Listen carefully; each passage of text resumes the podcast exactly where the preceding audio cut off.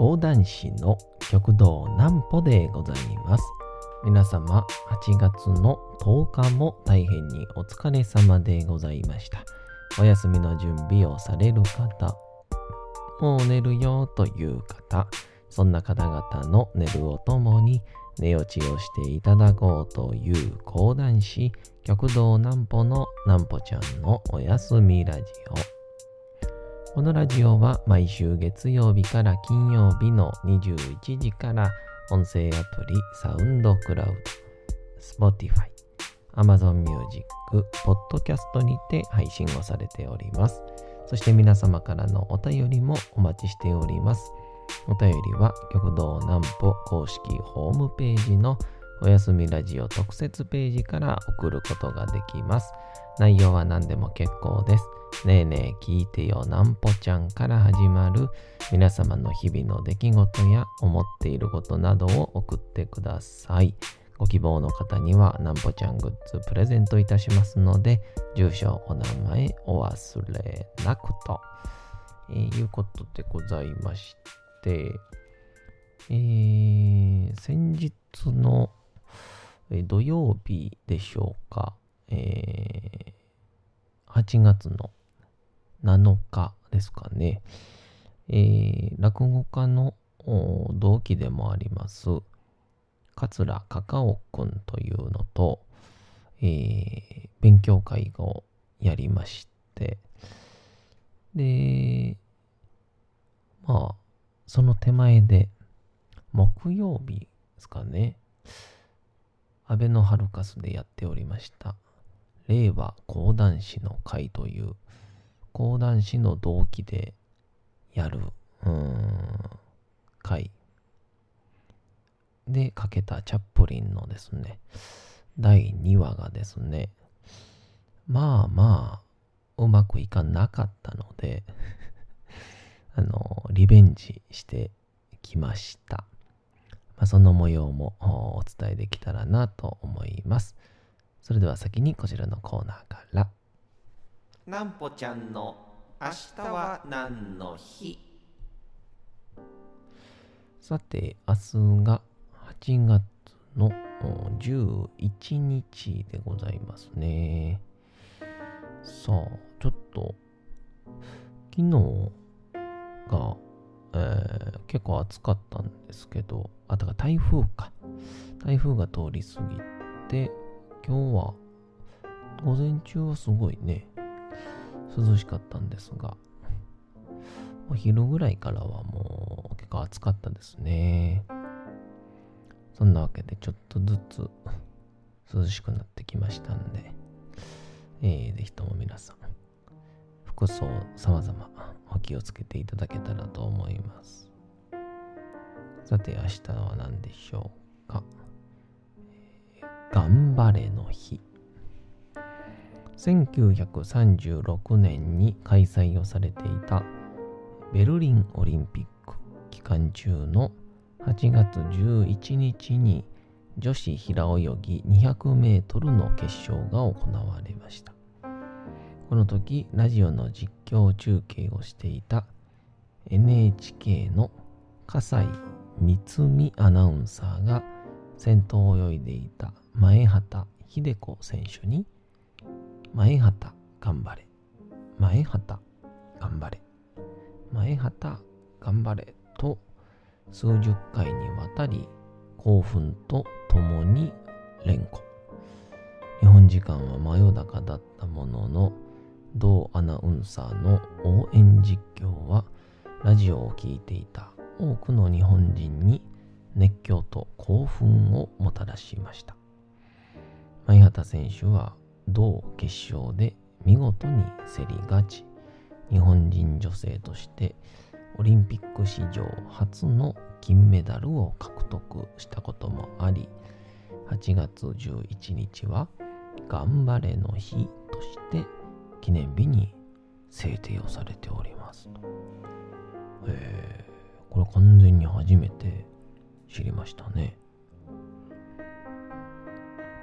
あのー、日本人は確かあの、平泳ぎが強かったんでですよね、確かね。あの、草履を履くことによって、この足の内転筋というか、内側が、えー強くなるということで、えー昔の日本人はみんなあの草履文化ですからね服装は履物が。なので非常に平泳ぎが早かったという。まあでもちょっとずつみんな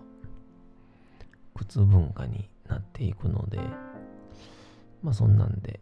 えーそのある意味早いっていうのはちょっともう今は関係ないみたいなんですけど。僕も昔小学校の頃かな。水泳やってたんですけどね。結構普通にバタフライとかぐらいまでは行ったんですけど。まあ最終的にちょっとしんどすぎてやめましたね。なんかあの早く泳がなあかんっていうところのコツがつかめずにね水の中にね入ってれば楽しいんですけど。なんかこううん早く泳ぐという部分が全くできなかったんで、えー早急にリタイアはいたしました。まあそんなんで先日桂カカオという落語家でで、えー現役高校生の17歳というですね、えー異例の経歴を持つ選手と勉強会をしてきまして。僕今選手って言いましたよね今。えちょっと今の偶然ちょっと目の前にねちょっとあのオリンピックの記事が書いた雑誌というか新聞を目の前に置いてたんでそれが目に入った瞬間選手って言ってしまいましたけどね。えー、まあそんな現役高校生落語家が今日同じ2019年に入門をしてるのでまあ同期ってことでえーなんかちょっといろいろできたらいいよねって言って、えーやってたんですけど、まあ、今回一応勉強会でもしようか言うてやりましてね。で、ま、カカオは。えー、確かあれかな。ラジオでちょっとだけ喋ったのかな。まあいっか。えー、次のご曜日っていうですね、あの、古典の落語をやってまして、で、この話もすごく面白いんですけど、なんかこう、途中でこう、人を驚かせるために出した、この、引き笑いみたいな声。うーみたいなね。うーの、むちゃくちゃ高いバージョンの声があるんですけど、その声を見事に駆使しながら、まあ言うて17歳なんで、まあなんでしょう。こう全然僕は落語のことあんまわかりませんけど、まあ、いわゆる声色というか、まあ、声がまだちょっとだけ幼いっていうのもあると思うんですけど、まあまあ、あの大人というより、子供側の方の、声質の方が合ってたので、なんかすごく、えー聞けたというか、えーいいなぁと思いながら、えー楽しませていただきまして、で、僕は、えー現在創作でやっておりますチャップリンのですね、第1話と第2話をやりまして、まあ、それぞれ2席ずつだったんで、えー前半1話で後半に2話をやったんですが、あの、うんチャップリンの第2話がですね、まあ、前回多分金曜日でもちょっとお話ししたんですけど、こう、俳優を目指すチャップリンなんですけど、お母さんが病気がちになったりとか、もともとダンスホールの俳優だったけど、突如出れなくなってしまって、どんどん貧しくなっていく中で、まあ、当時こうロンドンという街も、まあ、非常にこう貧しい子供たちが溢れていたらしいので、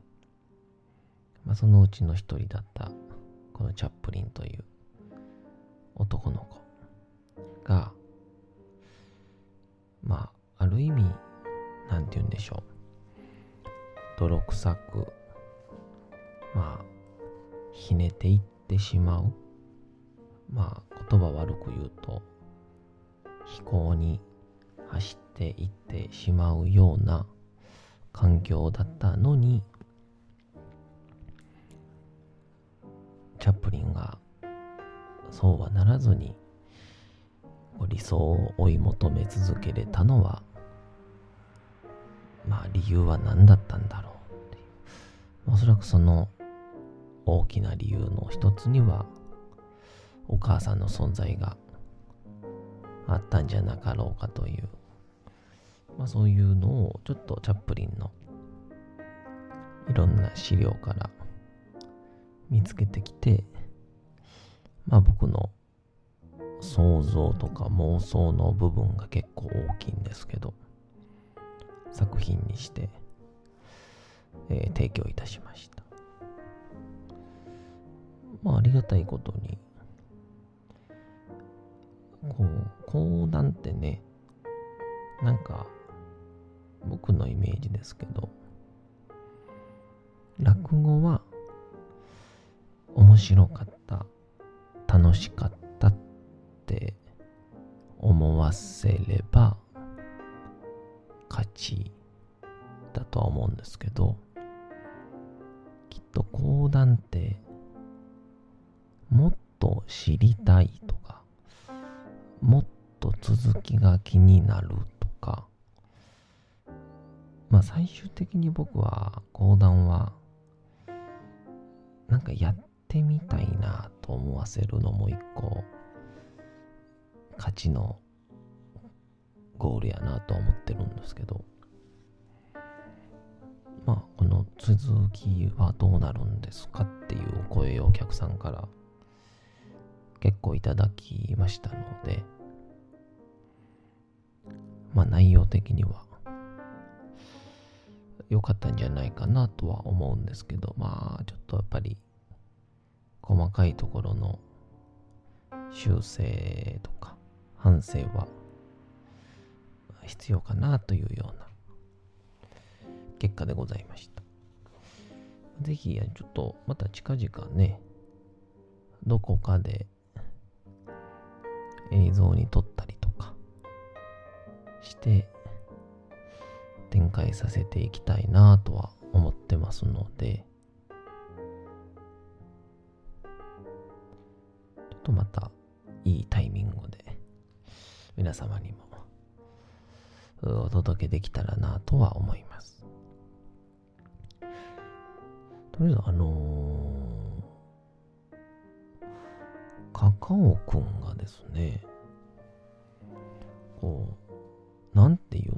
ょうという、間合いというか、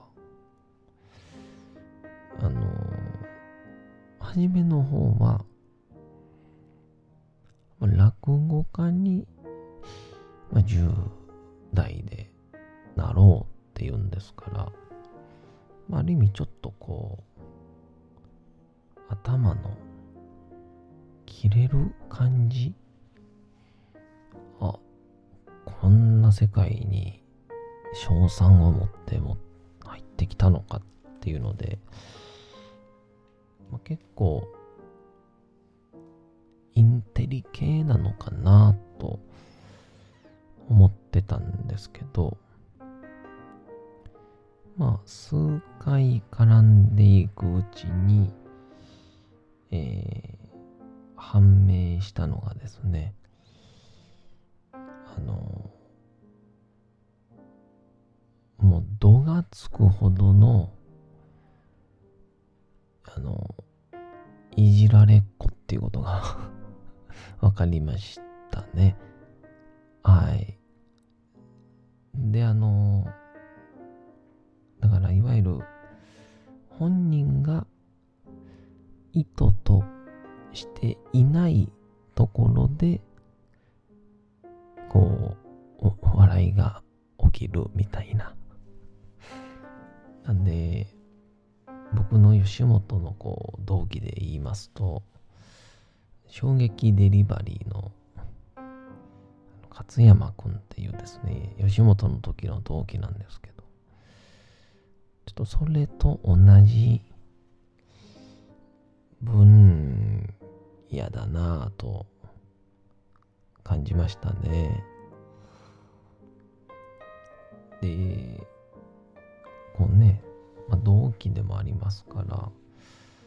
まあ、ぜひともこう、まあ、願いをね、頑張ってほしいという思いを込めて同期なんでね、あの、一応言うておくと、あの、いつも言う、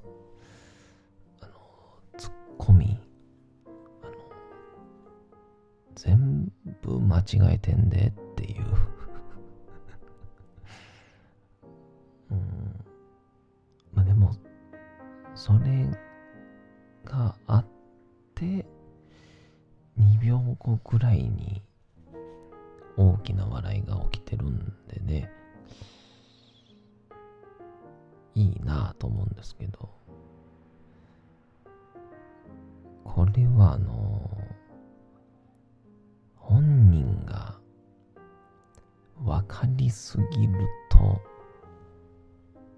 半減というか、で、なんでこう、赤尾くんの次のご曜日が良かったのかなって振り返ってみると、ただただ全力投球が良かったんだなと思いました。なので、カカオくんのこのキャラクターは、きっとこの全力投球によって、さらに開花していくんだろうなと思いましたし、えー僕自身もちょっと見習わないといけないなと、えーいろいろ思わせてくれる、まあ、非常にありがたい動機の桂カカオくんでございました。えーお手伝いいただいたあいろんなお友達も本当にありがとうございました。また、年内にはどこかで一度やるかもしれませんから、また足をお運びください。お次のコーナー行きましょう。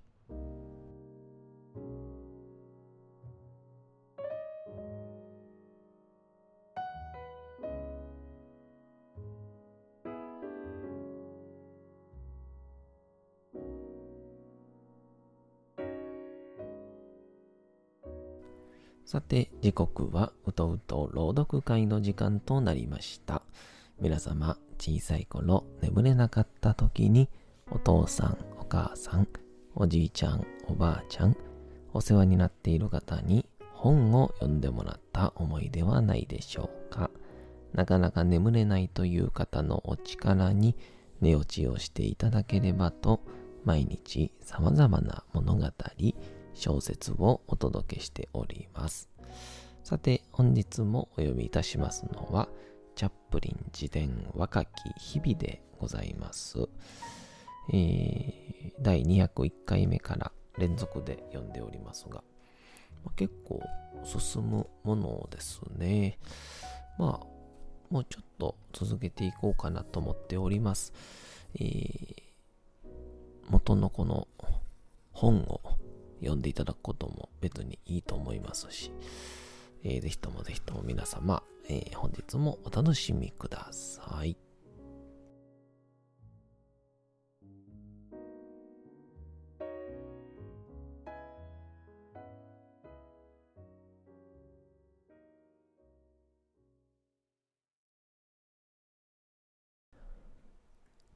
チャップリン自伝若き日々このお世辞により、私は老紳士が大好きになった。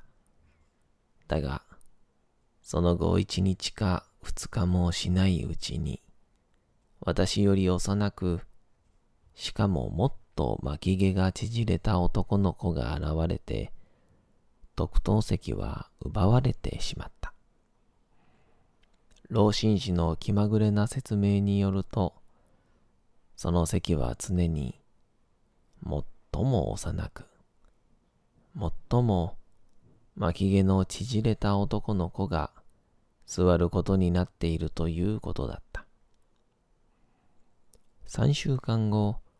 私たちはランベス級品院を後にし、ロンドンから20キロほど離れたハンウェル孤児貧困児学校に移された。パン屋の荷馬車で行く道中は、冒険心をそそり、惨めな状況だったにしては、楽しい旅路になった。というのも、当時、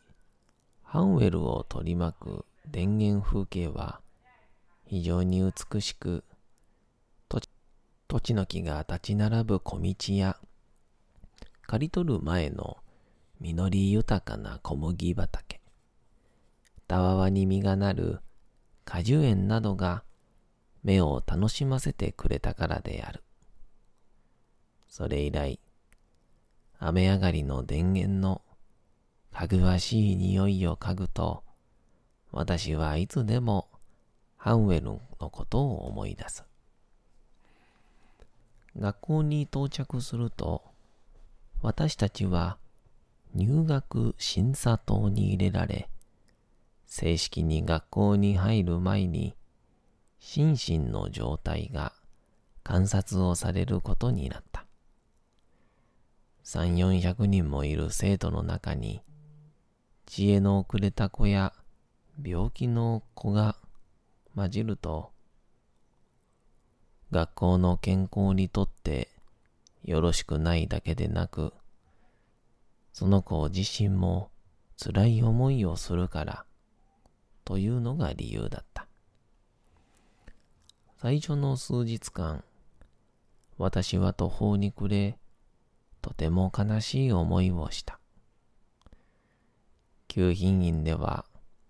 母の存在が近くに感じられたから、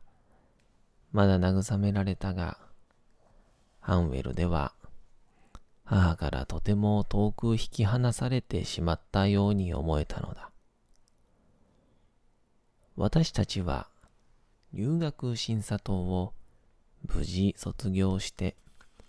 正式に入学を許されたものの、シドニーは少年部、私は幼児部に入れられることになり、生活する量も異なっていたので、出会うことはほとんどなかった。まだ6歳を少し超えたばかりで、一人ぼちだった私は、とても惨めな思いをした。とりわけ、夏の晩、就寝前の祈りの時間に、寝間着を着た他の20人の生徒と寮の中央の床にひざまずくとき、そして細長い窓越しに暮れなずむ夕日や起伏のある丘を眺めながら、音程を外すしゃがれ声の子供たちと次のような賛美歌を歌うときには、間違った場所に来てしまったように思えたものだった。ひくれてよもも暗く、我が玉は糸寂し。夜べなき身の頼る主よ、共に宿りませ。さて、本日もお送りしてきました、なんぽちゃんのおやすみラジオ。というわけでございまして、8月の10日も大変にお疲れ様でございました。明日も皆さん、街のどこかでともどもに頑張って夜にまたお会いをいたしましょう。なんぽちゃんのおやすみラジオでございました。それでは皆さんおやすみなさい。すやすやすやーん。